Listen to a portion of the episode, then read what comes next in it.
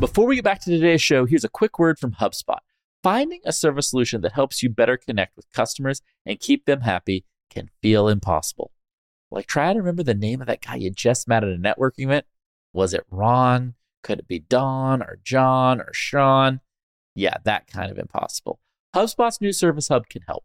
Well, with the service solution part at least.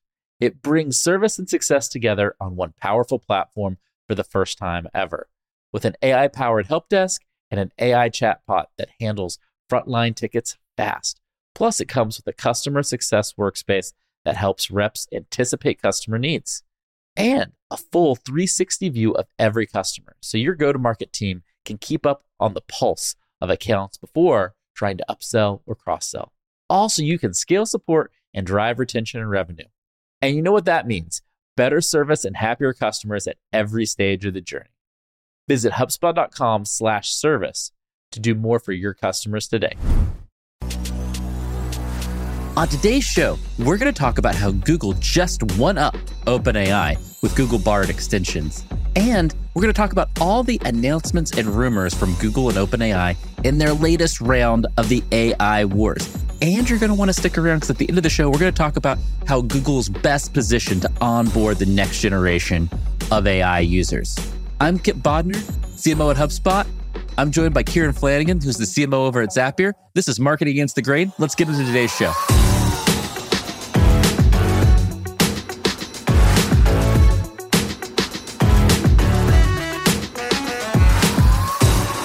I just got a cold. I'm probably going to cough halfway through the pod. You WhatsApp me that you fell asleep in an MRI. oh, yeah. How does one fall asleep in an MRI? Isn't that like a miserable, loud experience? You know, there's two parts of this. So you're reading the book called Breath. I have been. Oh, yeah. Pre- shout yeah. out. Go read the book Breath by James Nestor. Like, that is an awesome book. Yeah. I've kind of been doing breath work and meditation for a year and a half now. It's the single best thing that I've ever integrated into my life. And so I'm tired.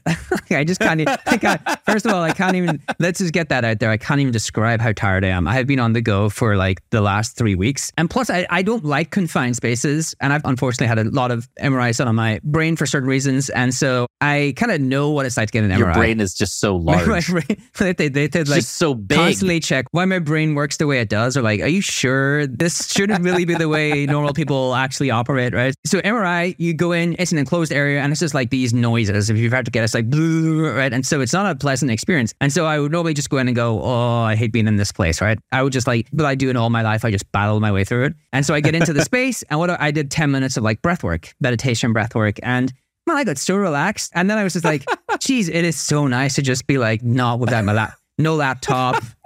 like, just like, and then I fell asleep twice. And I don't know for you. Like sometimes when I fall asleep, I like jerk, like I'll kick my feet or do this weird stuff. Oh yeah, that's a thing everybody does. I forget what the scientific yeah. name for that so is. I did that multiple times, and the nurse came out to me. She goes, "Are you okay? Like you're panicking?" And I was like, "Sorry, sorry, I was asleep." I was like, "Don't know what I'm doing." She goes, "You were asleep." I was like, it's been rough. It's been a rough September. I would just say, if you fall asleep in an MRI, that might be a signal to check your life a little yeah, bit. you need to. I, I did actually. That you need was, to get some more sleep at least. I came out of the MRI and I was like, okay, I need to chill. I need, I, I need to get some rest. I need to yes. get some rest. I need to calm down a little. Well, it, it's hard to chill when the world of AI is popping off like crazy. And Google, there's a lot of Google rumors and there's some Google news. Where do you want to start? We got rumors, we got news. Where do you want to go first? I want to give our listeners like the three things that we are going to cover and why you have to listen to this show. Okay, let's do it. We are going to cover the thing that Google and OpenAI are going to war over right now. And Ooh. actually, they are doing something that I have not seen large brands do in a long time. Just like one upping each other on the PR releases. When you're trying to oh, our press release is even yeah. a thing. Yeah, Come when you're, on now. When you're trying to one up each other on the PR release, it's a real battle. We're going to tell you something that we told you months ago, but we're going to reiterate with a really great example. Why data is actually the core thing that is going to help like distinguish who wins and who doesn't. Like AI trained on data is really where the gold is, and who has access to the data is going to win.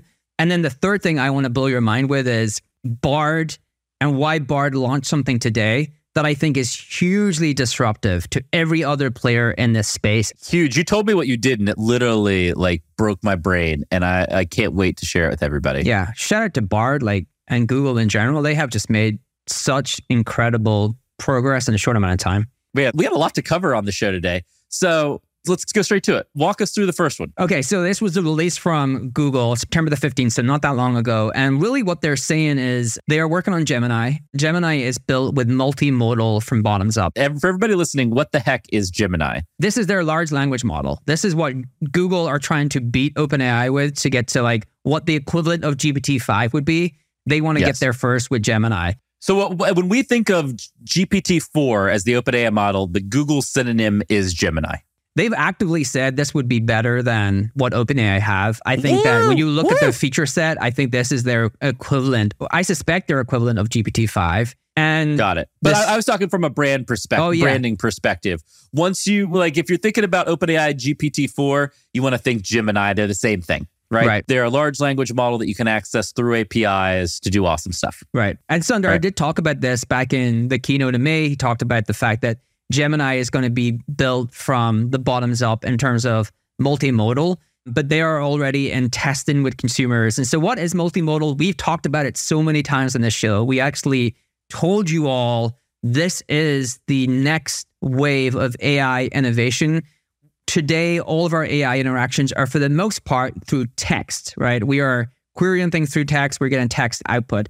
And actually, AI is quite fragmented, right? If you actually think about how you use AI today, you go to some of these applications and you interact in text. We go to some of the other applications where we go to get our video, like you know, we've seen a Hey HeyGen and a bunch of these other ones where you go get video. Then we go to another AI app, right? And we go get our audio and Whisper and all these ones where you can get audio. The game at play here is actually having one core LLM that can just integrate all these things. Again, this is the collapsing of point solutions into a single platform. And so Google came hot out the gates this week with like, we're doing this, Gemini's in testing, get ready for true multimodal. And what I'd like to point out, if we got in our old trusty time machine and took a trip back to the beginning of subscription software, this is exactly what happened, right? We got all these different point solutions who could do all these cool, like one off things. And then eventually, some businesses won by creating huge platforms where you could do a variety of use cases, right? Right. The same thing is going to happen in the AI space, this time with instead of just kind of subscription software hosted in a cloud through large language models and generative AI, right? Like, right. would you agree with that? Yeah, I would argue maybe on a greater scale. Like, I don't know what you think through that. I, I would argue that the collapsing of point solutions into platforms will be at a greater scale and actually at a scale that could make people nervous about the future of like the startup ecosystem. Because if you actually start to collapse all of these products and use cases into a single platform, like where do you get the innovation from? But you look at like how quickly Google are just like replicating all of these different products and putting them into Bard, all of these kind of point solutions and putting them into Bard. Look at what Zoom has done. Have you seen like Zoom built Loom, Zoom built like Clips, Zoom built AI, Zoom like these platforms are integrating these point solutions at a rapid rate. Look, I love Kieran. He's fallen asleep in MRI machines. He's he's having a tough time. I'm going to disagree with you to a point here because there's only so much you can bundle to have people actually tolerate it before it gets unbundled again. I right? agree- I agree with we, that. We saw that with cable TV, right? We all bitched and moaned about, gosh, I have 200 cable channels. I watch five. Why do I pay for the other 195 channels? And we're like, oh, you know what will be awesome? If we just have these streaming services that we just pay for the service for just the shows we want. And you know what happens? We get a bunch of freaking streaming services that then get more and more content, and we end up paying more for all those streaming Right. services than we were paying for cable. Right. This is just how the world works. And I agree with you that we're going to bundle up, but you can only have some certain amount of bundling. One, because users can only understand and remember so much. And two, because you do have anti regulatory governments who are going to stop any one business from becoming too, too powerful. So let me pull apart that. So Please. I think that that is true for software as it exists with a click, click, click UX experience because it is hard to like bundle all things and make the user experience still congruent This or is the cohesive. great argument to make. That- yeah, I don't know that is true when you're using a natural language interface. Like we are completely changing the UX experience. And so I do wonder if having a thousand apps in a core platform is hard for the user if the user is, has an incredible AI assistant to parse through all of that for them. well, if I uh, if this is you and I just arguing with each yeah, other this now. is, this is what I actually need to keep me awake. but if if you were going to make the argument you did, which is very smart, the counter argument I'd make, well, if most the way we use technology in the future is going to be natural language and through some type of typing or voice commands, right? Then it doesn't matter how aggregated anything is on the back end. We could use a host of like a hundred different large language models across 500 different companies, right? And we could just tell the AI, but like, oh, I'm trying to solve this problem. Pick the model that's Yeah. going to work best for this problem, and it's going to do it. So yeah, there's going to be consolidation, but I'd argue it just as well supports fragmentation because it allows you to use very fragmented technology in a more unified way or connected way. Yeah. So I I actually do think that side the back end may work, which is, I think so too. you know, when you have 500 to 2,000 open source models launching each and every day, some of them are going to be better for some problems than others. That is your favorite AI stat. Like I Shout know out that to the founder who told me this because I've told it to every, I've literally told it to everyone in the world by now. I was like, Kieran has used this stat a thousand times. He's never said the founder's name and, and given that founder any cred or love. well, the reason is because Sorry, I've dude. just invested in his company, so I don't know like what the the, the legalities are. But no, it's Noah. It's Noah. Uh, he's awesome, and he told me this stat. He's building an incredible company, and so it's just one of those stats that like I was like I I because I had this feeling that one of the things that we're going to see happen is like we already see it. OpenAI and these companies are going to ask for more regulation. And they're going to ask more for more regulation because they know their biggest problem or biggest challenge is open source models because these open source models are really good. And they would like to create all of this regulation to make open source models go away. And I'm Hold, hold, hold on, hold on. You said the R word, regulation. We're obligated to talk about the Bill Gurley talk. I watched the Bill Gurley talk, and this is where some of it is coming from. Actually, I was like, Kieran sounds like a man who's watched it's the Bill such a Gurley good talk. talk. It's such a good how this like All right, things oh, we are- gotta tell people, give, give people up. what talk we're talking about so they could go and watch it themselves. yeah. Shout out to like the All In podcast put on some of the best talks that I've seen at any conference. So, they, so the All In podcast hosted an event called the All In Summit, right? Yeah, and they All had all Summit. these speakers, and they posted the talks on YouTube. And Bill and Gurley the most has popular talk was by a famous venture capitalist, Bill Gurley, early investor in Uber, one of the most successful investors in Silicon Valley. And he just gave a 20 minute masterclass in regulation. right Like it was mind blowing. mind blowing. And if you just want the TLDR, the TLDR is when the government regulates you, it's good for the incumbents Right. because that regulation, instead of encouraging more disruption, actually solidifies the incumbents and helps the incumbents grow. And he gave like every example possible, and that's always happening. And so the reason, back to your original point here, that OpenAI or Google or anybody in the AI space for that matter wants regulated, because they can help write the regulation and ensure that they are going to be the winners in that battle, right? Right. They could put some checks and balances in that make open source models unviable for enterprise companies. Because I actually do believe in the future, just having these things plug into the right LLM for them may be the best solution. And that's why, like, you could be right that there's unbundled in the back end, but I still think that we might get much more bundled in the front end. All right, you got a tweet up here. What the hell is this tweet saying? So I can't find the OpenAI PR release, but this is just as good. It's from McKay Wrigley. You should follow him on Twitter. Some of the stuff that he's built with AI, I, I, yeah, he's he's legit. He was building like the building the website with his eyes, just like really cool stuff. So Google come out, hey, we're gonna do Gemini. OpenAI the next day come out and say, hey, like we're gonna actually beat them to the punch, do multimodal with GPT-5. Now let's remember our history, folks. Multimodal. let's go all the way back to November 2022. Our history less than a year ago. History lesson. That's as far as I can go back right now. And so remember one of the best product demos I think in recent years, like really reminded me of the Apple iPhone moments where OpenAI launched ChatGPT and had this incredible, awesome presentation where they turned the napkin into website, right? Like really helped Yeah. you understand how good this stuff is. And they had like multimodal as part of GPT-4. Now, multimodal never really made it into that model or scale. A lot of people hypothesized it was because of the costs.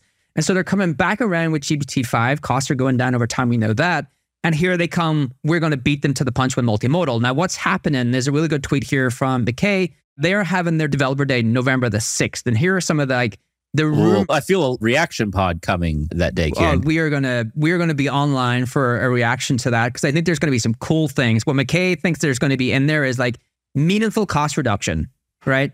The cost to do these LLM models and, and train these LLM models is coming down over time. Fine tuning, which is in and live today, UI for fine tuning, but there's multimodal DALL-E 3, equivalent like a competitor to the Midjourney, and then ChatGPT API. Like rethinking of plugins. Uh, the App Store has really not worked for them. They have not found product market fit. They are just not. I don't think they're really sure of how that fits into their their business model. But the big one here is like multimodal. Multimodal is like the battlefield for future of AI dominance because it collapses all of these use cases into a single platform.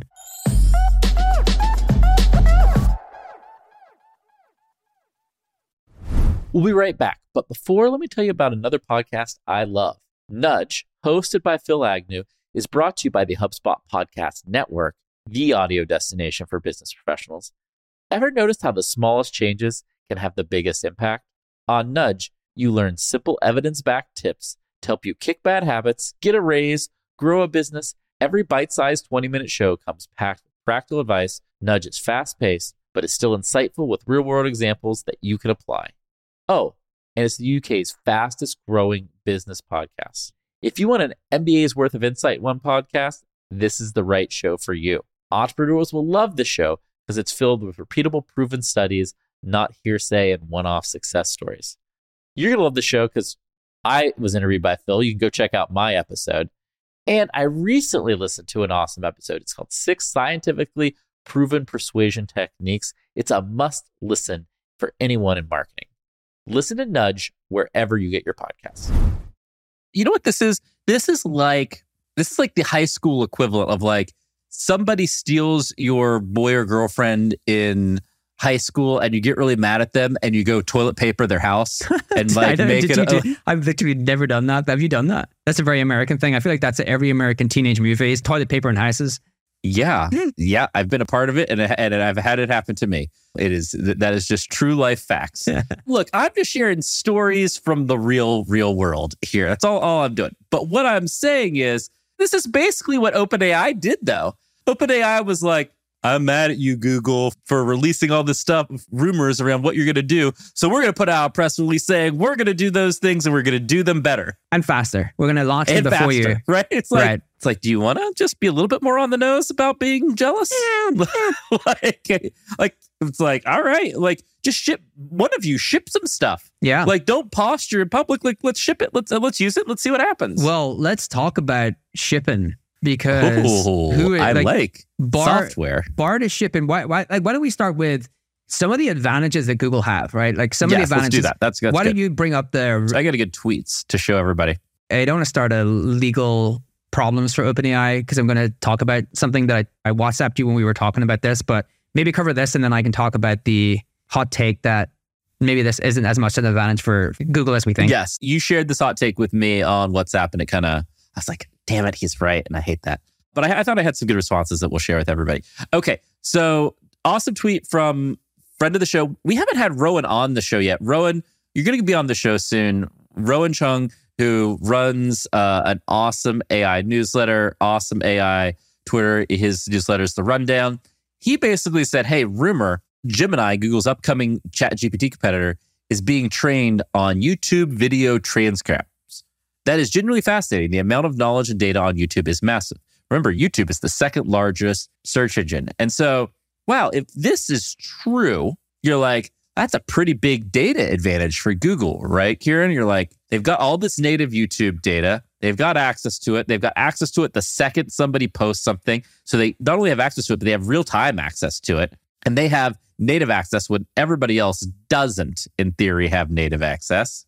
Isn't this a huge, huge just moat and advantage for Google? Why yeah, I, I think this speaks to the episode we did where like data is the gold mine for AI companies and whoever can own the data owns the AI company. It's why like we kept theorizing or hypothesizing that Poe would be a really great add-on for Quora because Quora was struggling to monetize, yeah. really scale that company, and they have that chatbot Poe, and that was trained on Quora data the equivalent here is like the amount of transcripts. Like I can't even wrap my head around how much data would be on YouTube when you transcribe out all those videos. No, no idea. And just incredible content from all these incredible creators. Now it's rumored, and this is rumored from Business Insider, not rumored from Marketing Against the Grain or anything to do with Kieran Flanagan.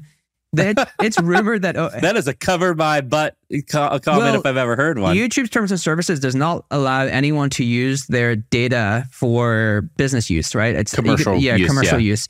And so Business Insider had like an article where they rumored that OpenAI did train on YouTube's data. So that would be like a very odd thing for a rumor to be out there that this company, who's your competitor, is taking your data when your T's and C's explicitly say you can't take the data. So I think it should be an incredible advantage Yeah. for Google. It should be like one of the best advantages that every AI company has. Now we see this, right? We see basically what we're seeing is like all of these community sites selling their community's data to build AI models. We've seen it with Reddit as well, right?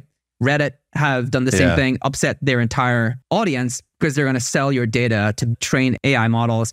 Elon took Twitter access away because he wants to train his own AI model on that data. So Google are using their own advantage here. This is an advantage OpenAI does not have Huge. because they don't they don't have any they're AI first. They're not like platform first, AI on top. And so I think that's a huge advantage for Google. Yes. I look, I thought you brought up some good points about maybe OpenAI is finding ways to get access to information. We don't know. We don't know. But we do know that Google has native access to it, right? And full control and immediate control. And that is a real advantage long term. Because one of the things we've talked about on past episodes of the show, Kieran, is personality led growth and how important personality and perspective Right. and point of view is. You have all that YouTube data. You also have what probably the best personality model in the world, where you could actually build an LLM that can replicate and predict personality, emotional traits more than just knowledge or strategy, right? Right, right. I think you have an, some incredible advantage. That's that's a model that I would love to use. Like being able to like tap. Yeah, I have in. no personality. I would love yeah, to yeah, yeah, yeah. I, I need to download a personality. Maybe that's what I'll do my sick. next MRI is just like insert personality. But imagine like having access to like all, all of the videos. There's some like great analysis on jobs or great analysis on these entrepreneurs from different creators, and you have access to just this, and you can format it, get it concisely, learn all this in a really rapid fashion. So a huge advantage that this is going to be incorporated into Gemini. Yes. All right. We actually do have some launch software. Google Bard's chatbot can now tap into your Google apps. Right. So Google Bard launched extensions, Kieran. What the heck are Google Bard extensions? You've already played around. Like, what's happening with them? Right. Like if you come back to where we are in this episode, like we started with multimodal as the battlefield. We've said that before. We've talked about the fact that companies can build on top of their own unique data set that no one else has access to. We've talked about that before. That's a huge advantage. The other thing we talked about when OpenAI launched the App Store for their ChatGPT product is like, oh, now OpenAI are going to be the everything app, right? They're gonna you're gonna have this one interface and you're going to be able to do all of these things through these different apps. So you just have one interface and you can access all of these different point solutions. You can access all these different points of software. Hasn't really worked for them. Like honestly, we we see some traction. Like the Zapier plugin got a ton of usage, still does, but I think they're still trying to find product market fit for their app store. So here comes Bard with their Bard extensions. Now a little different. This is like Bard extensions allows you to access all of Google's properties. So you can actually access maps, flights, hotels for vacation planning. The one that I played around, you can access YouTube, right? I'll show you an example from YouTube. Yeah. The one I played around with was like YouTube plus my own G Suite. So it can just like build incredible things from your email. Like an example, I have a company who pays me for advisory, and I can actually just tell it to build me a table for all of the invoice dates, the amount I was paid, and like I can ask it to put some context around that. And it just comes back with the table. It's actually an incredible search functionality. So I actually asked it to like tell me every document that I have in my Google Drive that mentioned Elon Musk or mentioned this person because I was creating content around that person. Like it's just unbelievable the way it can capture that and build upon all of the data you already have. I had a cool example of one we should do, Kieran. It's late in the day for Kieran right now, and he's a little punchy. I'm tired. I'm a little sick. I'm a little punchy. We remember we have all that data around just our top performing episodes, right? Right. We could put that in and then have Bard go look at the top performing episodes versus the recording time for those episodes. Oh, yeah, and yeah, find if in That's Google true, actually. Calendar and find is there a time when we record where the show's better Exactly. and should we record more That's lot. at that time. Like that's like that's a pretty cool example. That's a cool the example. in this TechCrunch article, by the way, is amazing. Where it's just like, oh, what dates did my friend propose to go to the Grand Canyon? Oh, can you look for flights for those dates? Can you build me an itinerary? Like that is pretty freaking mind blowing. Exactly. The examples I actually asked it to build me a table, all of the most popular content that had Elon Musk in it on YouTube by views, comments, and other things. Like what's happening here is this is a better experience because again, Google is playing to its advantage. OpenAI does not have these existing suite of apps that people are already using. We've talked before that AI is an accelerant for existing companies. And those companies are going to benefit most. This is another really great example where Google already has these incredible products and AI just makes them so much better, right? That's one So of their core better. advantages. And the fact that you can actually plan flights, maps, like all of these different things are just next level in terms of like we're reaching next level in terms of like AI usage. Yeah, it's it's pretty incredible. And what struck me in all this is one, like everybody should go play with this. I think there's probably going to be countless ways you and I are going to use this over the next month together, even just for the show. Is that with this, Google has an incredible opportunity, Kieran. They're just going to onboard the world to artificial intelligence, and the world's just not even going to realize it. Right. A hundred percent, a hundred percent artificial intelligence. I totally agree. right? It is the ultimate like user adoption Trojan horse, where it's like, oh, do you just want to you want to ask a question to figure out what uh, when you should take this trip, or do you want to ask a question to of of your inbox to figure out what article you read two years ago, whatever that may be, right? It's going to prompt users, and they're just going to do it, and they're not going to know it's AI, they're not going to know how it does it, but it's going to be so magical that they're going to keep doing it. Right. I I think that is how people get onboarded to AI is it just makes the thing they're doing already much better. I'll give you a really simplistic example. This is a hundred times better finding an email than Google's current Gmail search. Like I was using it today to find emails. This is a hundred times better. Oh, to find- freak- the freaking Gmail search Yeah. is not not good, man. This is a hundred times better to categorize and find things in your documents than Gmail search. Now, we are at the very start of this. This thing is going to be able to tell you when documents are updated. It's going to be able to write replies for you. It's going to be able to categorize comments. It's going to be like I have a folder which is all of the Google Doc commentary that I get when I, you know, come back on Docs and that is going to be a 10x experience when I can do that through AI, right? I hey, categorize the comments by this person, categorize the comments by this doc. Here's my replies. Go answer these comments with these replies. It's going to make the G Suite experience just so much oh my more gosh, better it's going to make it so much better than anything else. Yeah, and this is Google's advantage. Like we talked really about the battle for multimodal and why Google has an advantage across AI at the moment in terms of the data, in terms of the current apps it already has to use AI with. I'm going to throw you a little bonus point that we haven't talked about yet that you're going to like. You ready for this? This is also why Microsoft gave OpenAI so much money because they have to do this to have Office be relevant. Right. They have to do the equivalent of what Google's doing with Bard with Office and OpenAI to be relevant or not completely erode market share to Google Agreed. for the front office productivity. Right. Like it's just a strategic must have. That's one of the many reasons that Microsoft had to write that check and do it. Right, right. This is the battle. I think it's OpenAI, Microsoft versus Google. We're going to see a ton of evolution and a ton of battling for th- the same type of use cases. All right. What this has been a heck of a show today, everybody.